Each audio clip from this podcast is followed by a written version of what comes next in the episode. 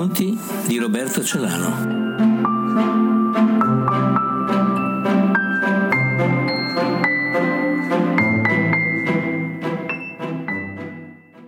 Titolo del racconto L'arte nel cyberspace.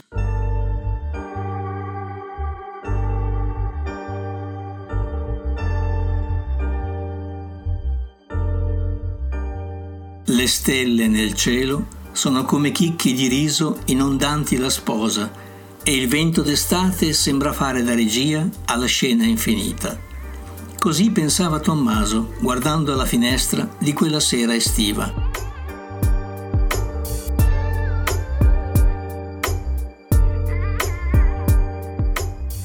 Aveva da pochi giorni terminato di esporre i suoi quadri e pensava a quella notizia letta di fretta sulla banca dell'arte questa terminologia lo provocava non poco. Come poteva esistere un luogo non luogo che ospitasse l'arte?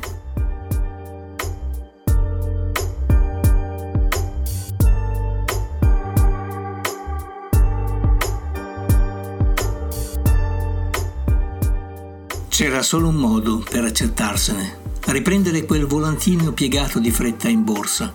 Rileggendolo, si accorse allora che la notizia prometteva a chi avesse navigato con apparati di telematica attraverso un computer una galleria infinita di quadri cui accedere per un mercato in atto.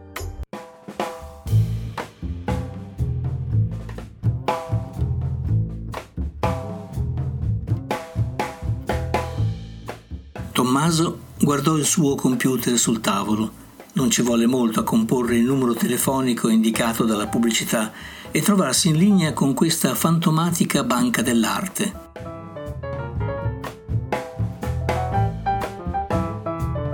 Dopo una registrazione d'obbligo, ecco i primi benvenuto e le istruzioni per l'uso.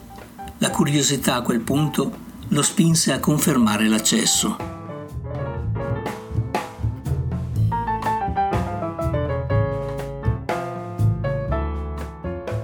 Si sentiva come un argonauta che vaga alla ricerca del vello d'oro, senza però sapere come e dove la navigazione sarebbe proseguita.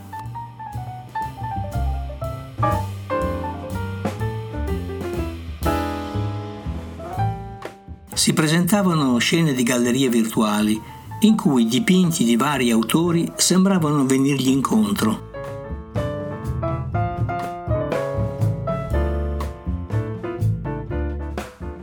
Alla base di ciascuno trovava indicazioni per l'acquisto. Capì subito come quelle informazioni gli sarebbero state utili.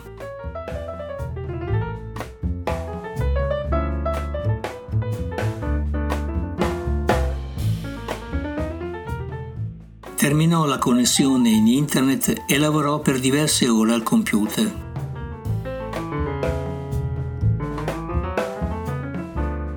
Notte inoltrata tornò a chiamare la Banca dell'Arte e chiese di inserire alcune sue opere secondo le condizioni previste. In pochi minuti trasferì 10 sue opere complete di titolo e prezzo, quindi uscì dalla Banca dell'Arte e spense il computer.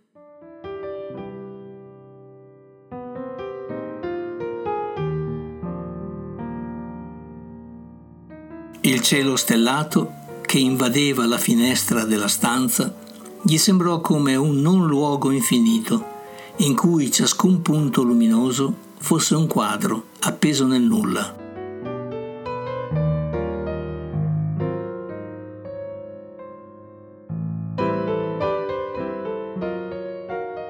Qualche giorno dopo Tommaso, che continuava a passeggiare virtualmente in quelle gallerie sconfinate che aveva esplorato, decise di verificare se la sua merce avesse incontrato visitatori.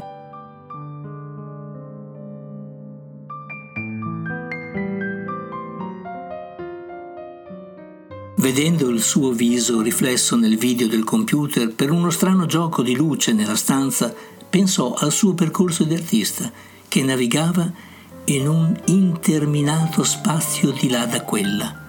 fu distolto dal ricordo dell'infinito di Leopardi appena il computer segnalò la connessione avvenuta.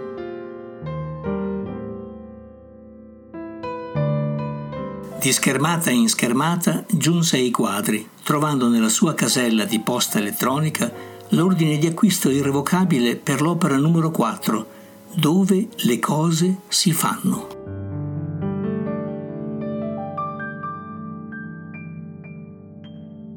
Senza esitare, fece domanda alla Banca dell'Arte di eliminare l'opera e di confermare all'acquirente la consegna del quadro entro 20 giorni. Poi uscì dalla banca e spense il computer.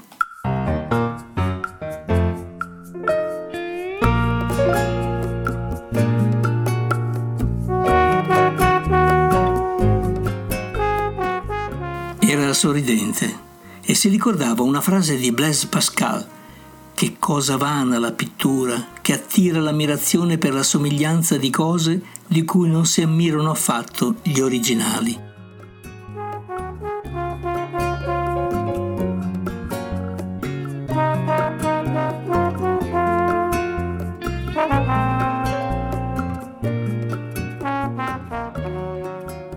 Intanto aveva preso i colori, una tela, il cavalletto, la tavolozza, la sedia e disponeva l'occorrente vicino alla finestra, da dove il cielo stellato continuava a insistere come una canzone.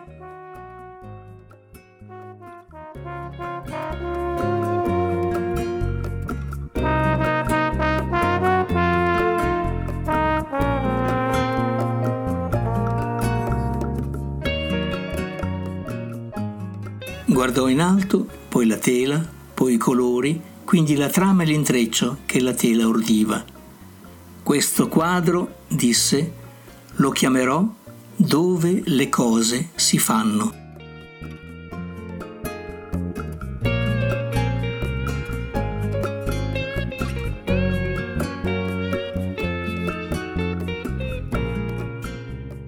E iniziò a dipingere una poesia che non era mai esistita prima e che tuttavia gli era stata commissionata attraverso giochi grafici che aveva simulato al computer.